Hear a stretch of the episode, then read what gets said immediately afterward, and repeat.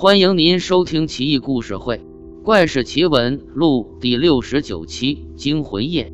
大唐一个瑰丽而又诡异的朝代。宝历年间，僧人法常在河南龙门寺出家。这天，他接到了老家的书信，让他回去帮忙收割庄稼。于是，他告别了寺内的长老及师兄弟，策马往老家郑州元武池去。这天晚上，月明星稀，万籁俱寂，明媚的月光如水倾泻在苍茫的麦野上。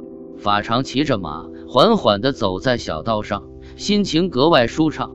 突然，胯下的马立住不走了。无论法常怎么呵斥，还是鞭笞，马不再移动半步。马的眼睛向东望着，似乎看见了什么东西。他顺着马的视线往东一看。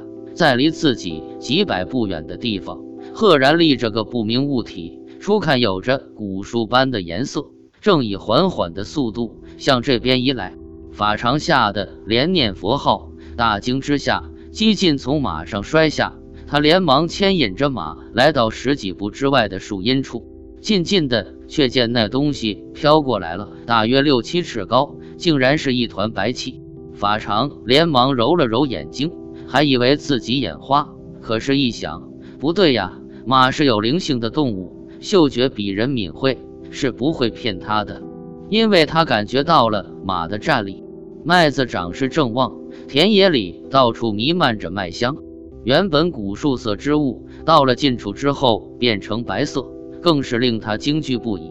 那白色之物带来了一股让人忍受不了的气味。比市场上鱼铺里的气味还要腥脏，令人作呕。而且他又发出连绵不断的声音，像在呻吟。在寂静的夜里，让人觉得森寒刺骨。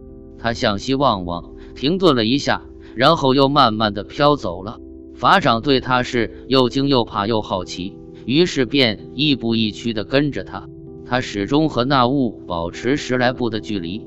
只见那物飘到了一户村民门口。悠的一下不见了，速度之快令他惊讶不已。他伫立在门口，想看看这东西要做什么。不一会儿，他听到院内有人大叫：“快来人了！快来人了！牛快要死了！”他听到了一阵喧哗声。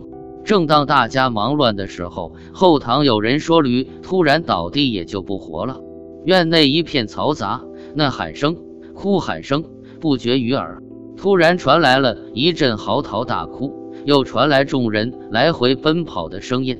法常正准备敲门前去问究竟发生什么事的时候，门突然开了，一个人打开了门，满面惊恐。法常于是上前问，那人说：“老家的小少爷方才十岁，不知道为什么突然死了。”正说着的时候，一阵更大的哭声传来，那人连忙撇下他，关了门。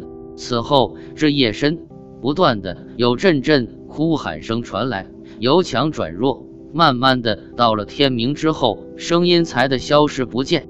天亮之后，法常敲开邻居的门，把昨晚至今晨遇到的事和邻居们一说，邻居们连忙纠集了几个胆大的伏在门口听了好阵。屋内是不寻常的安静，大家壮着胆子撞开了门，只见房内。横七竖八躺着十来个人，他们都以怪异的姿势躺着。众人前去一看，气息皆无，所有的家禽也全部死光。这是个怎样的夜晚呢？僧人所见的东西到底是什么？很多时候，惊恐是无法用文字来描述的。你所看到的可能是真的，也让你惊惧。最可怕的是那亲眼目睹之后的心灵震撼。对于这家村民的惨案，仅仅通过一僧人的听觉来展示，听起来这个故事却恍如让人心临其境，无限遐思。